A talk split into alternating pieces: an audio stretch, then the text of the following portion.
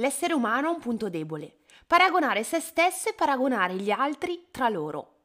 Sembra essere quasi un'ossessione altamente contagiosa che interferisce con la crescita personale e che distrugge l'autostima.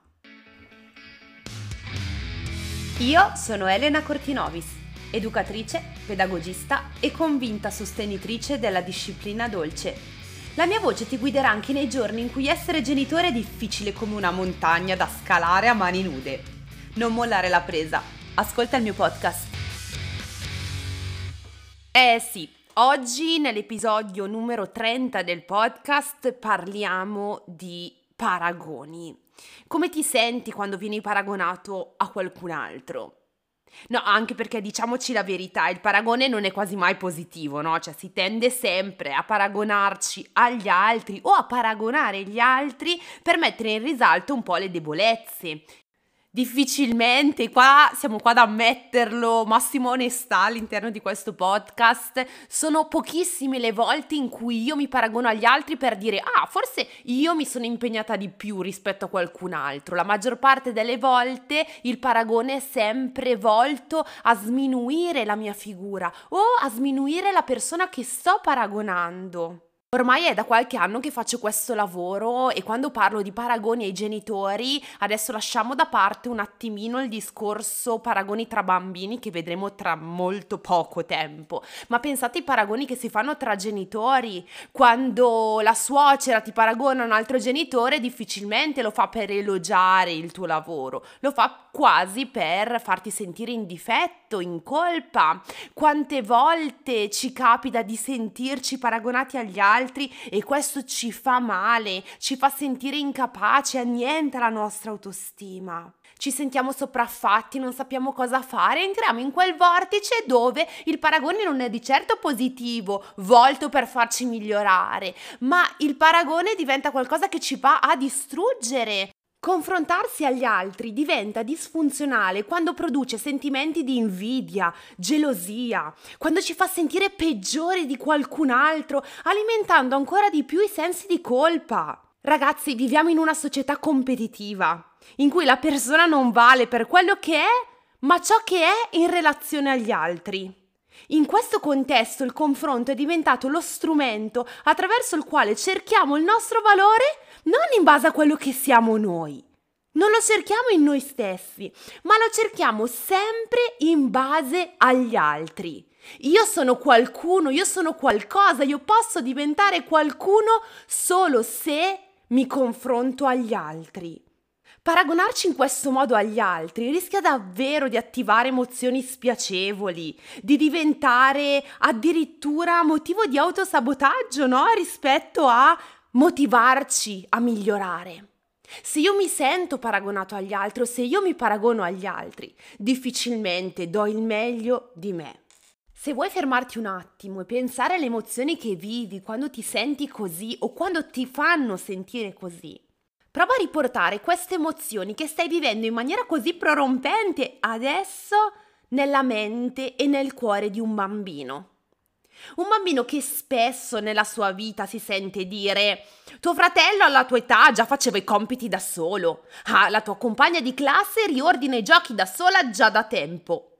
Gli altri bambini a due anni hanno già tolto il pannolino. Ormai sei grande, dovresti farlo anche tu. Possibile che a tre anni ancora non parli bene, ma tutti gli altri pronunciano correttamente le parole. Volete che continuo o mi fermo qua? Quante volte nella nostra vita tendiamo a paragonare bambini di diverse famiglie, che arrivano da situazioni diverse, solo sulla base dell'età anagrafica, senza tener conto della loro unicità, senza tener conto della storia di quei bambini, di quelle famiglie, di quelle situazioni, degli stimoli che hanno ricevuti, del contesto nel quale stanno vivendo dell'ambiente in cui hanno vissuto. Il cavallo di battaglia della nuova educazione, dell'educazione moderna è che ogni bambino è unico. È vero, e partendo da questo presupposto però non possiamo vedere come unico solo nostro figlio nelle sue difficoltà e tutti gli altri dei piccoli geni nostro figlio deve riuscire a raggiungere gli altri. A parte che quello che noi vediamo nella vita, della vita degli altri bambini è solo un pezzettino. Ah, guarda, al parco tutti gli altri bambini quando le loro mamme gli dicono torniamo a casa, tutti felici e contenti tornano a casa, tu sei l'unico che piange come un pazzo. Ma voi di quegli altri bambini vedete un micro pezzettino. E io vi voglio far ragionare anche su questa cosa. Ci sono tantissimi genitori che hanno paura di trovarsi in situazioni difficili da affrontare e purtroppo le evitano perché non hanno gli strumenti e gli aiuti per poterci provare e superare le loro difficoltà e le loro paure. I bambini che tu vedi al parco e che tornano a casa felici e contenti potrebbero farlo solo quel giorno. Potrebbero essere una minima percentuale rispetto ai bambini che stanno a casa perché le mamme, per evitare di farli piangere al parco, non li portano. E non siamo qua a dire, a criticare se è giusto o se è sbagliato quel comportamento. Ogni genitore fa ciò che si sente di fare, ciò che con il giusto accompagnamento riesce a fare. Ma tu sei lì, sei al parco col tuo bambino, sapendo che lui non viene a casa quando gli dici che è il momento di tornare a casa e sei uscita o sei uscito dalla tua comfort zone, ci hai provato nelle difficoltà Evitiamoli il paragone con gli altri bambini, ma cerchiamo piuttosto delle strategie per riportarci il bambino a casa. Io vi ho fatto questo esempio perché è quello che vedo nella mia quotidianità spesso, ma io stessa ho paragonato le mie figlie quando andavamo al parco e loro erano le uniche a non giocare con gli altri bambini. Beh, ma Elena, fermati un attimo e pensa che contesto vivono le tue bambine. Letizia e Ginevra sono due gemelle, abituate a giocare tra di loro. Loro non hanno bisogno di giocare con gli altri bambini. Loro si completano. Questo è positivo? Beh, in certi ambiti ovviamente no e ci sto lavorando su questa parte. Ho deciso ad esempio di iscriverle alla scuola dell'infanzia in classi separate proprio per alimentare il loro bisogno di indipendenza, per completarsi anche non solo a vicenda.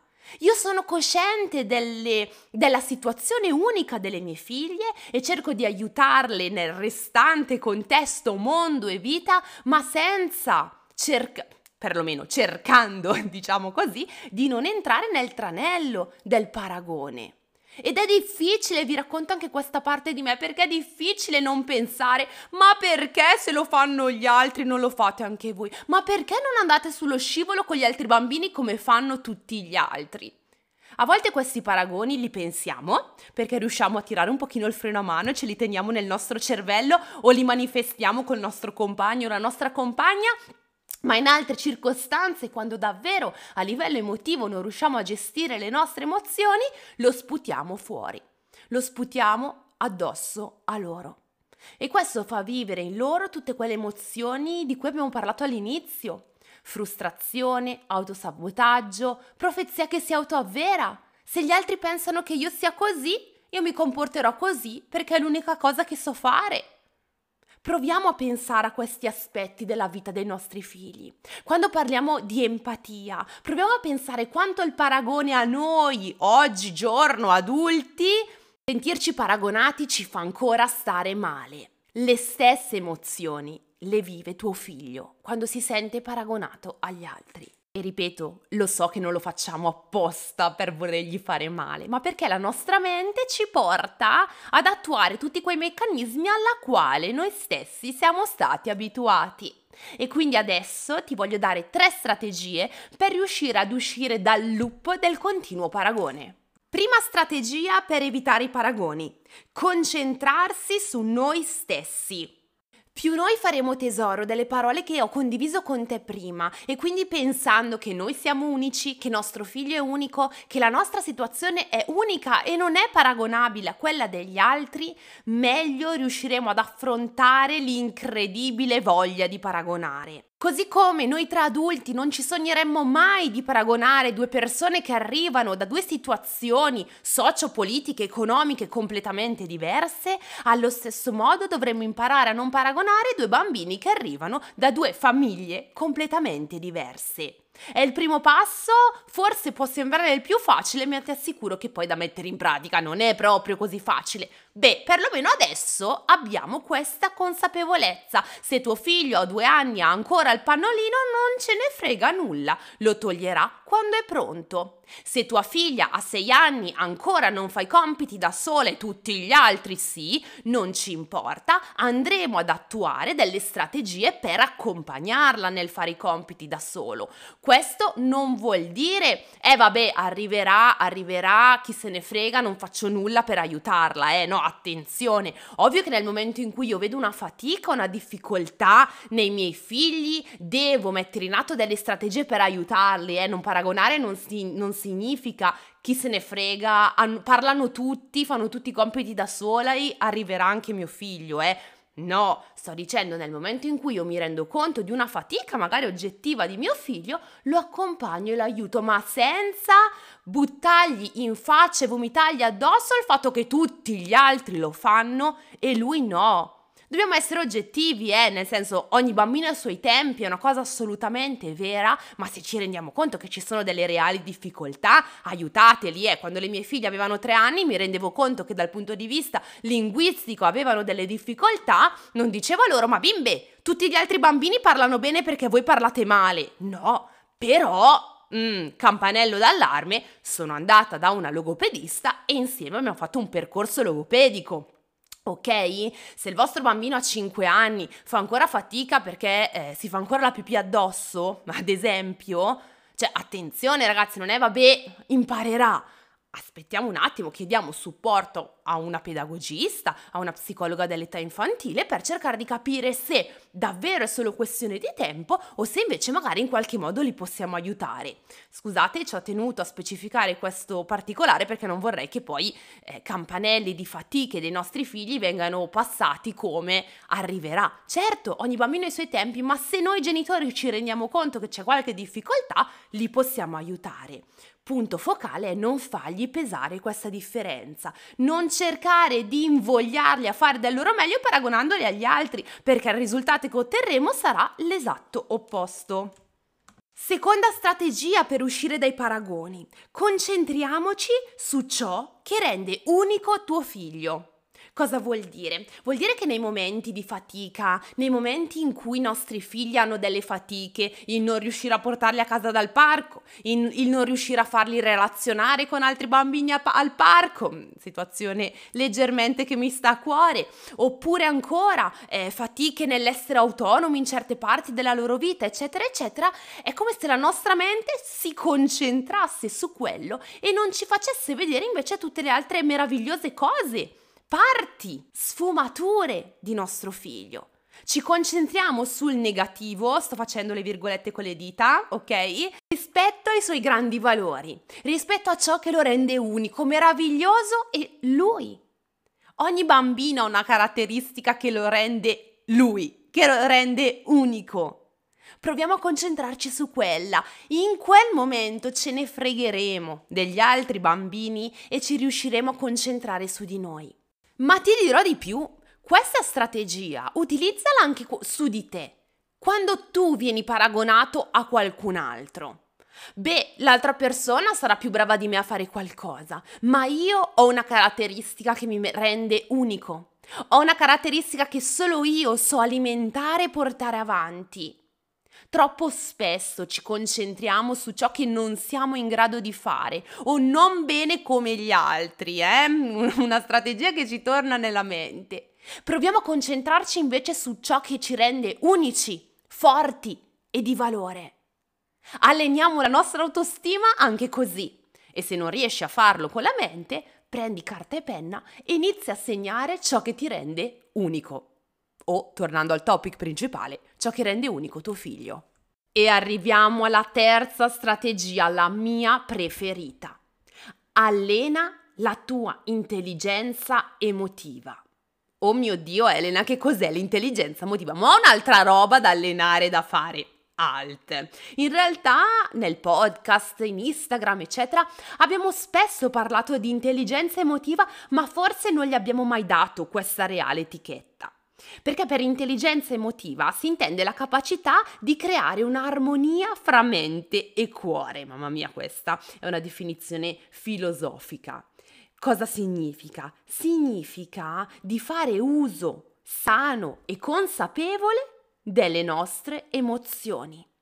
Significa essere consapevoli che le emozioni possono guidare il nostro comportamento e avere un impatto sulle persone, su noi stessi.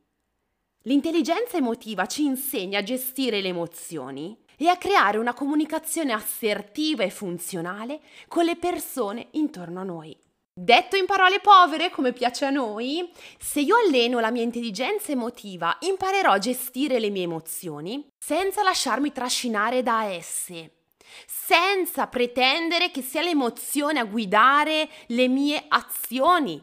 Perché se io sono arrabbiata, è ovvio che sarò più portata a paragonare, a insultare, a pretendere dagli altri qualcosa.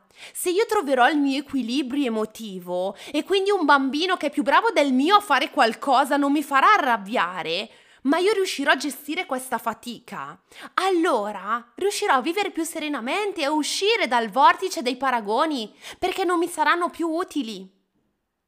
L'intelligenza emotiva ci insegna anche la comunicazione efficace tutto quello che dico nel mio corso, impara a comunicare per farti ascoltare, se non l'hai ancora seguito forse è il momento di farlo. Perché la comunicazione è la base della vita. Comunicare in maniera assertiva è anche volerci bene. E se io mi voglio bene, i paragoni non mi possono scalfire quando li subisco, ma dall'altra parte so quanto possono fare male e io in maniera naturale non li utilizzerò sui miei figli. Quando mi chiedono, Elena, ma ti capita mai di urlare con le tue figlie? Beh, certo che sì. Allenare l'intelligenza emotiva e la legittimazione delle emozioni è assolutamente difficile. Sbagliamo. Ci sta. Ma per assurdo non mi viene da paragonare ad alta voce le mie figlie. A volte nel cervello sì, mi viene, perché sono umana e perché è difficile non farlo, oserei dire impossibile. Ma su di loro non lo faccio. Non lo faccio perché non mi viene naturale, perché grazie a Dio in dieci anni di allenamento un minimo di comunicazione efficace e di intelligenza emotiva sono riuscita a portarlo in pratica. Ripeto, in dieci anni. Se voi iniziate oggi, avete bisogno di tempo. Ci sono persone che hanno seguito il mio corso sulla comunicazione appena uscito, mesi fa, che ancora oggi si allenano per metterlo in pratica e giorno dopo giorno mi scrivono i loro progressi. È un lavoro lungo quello di uscire dai paragoni, eh, uscire dalle pretese, tutto quello che la comunicazione violenta ci ha insegnato in questa società. Ma è possibile e dobbiamo partire da qualcosa. Beh, la spinta che io oggi ti voglio dare è questa. Parti cercando di darti come obiettivo non paragonare più tuo figlio agli altri e quello di imparare a gestire quando tu vieni paragonato agli altri. Ci sarebbe da fare un podcast di tre ore, ma io voglio rimanere sempre nei miei minuti tragitto scuola-casa, casa-scuola, lavoro-scuola, eccetera. Quindi per oggi mi fermo qui.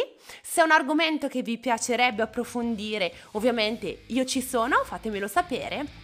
E andate a guardarvi il reel sulla mia pagina Instagram Elena Cortinovis che sicuramente vi piacerà proprio a tema paragoni. Un abbraccio grandissimo e noi ci sentiamo settimana prossima. Mi raccomando, niente paragoni neanche in estate.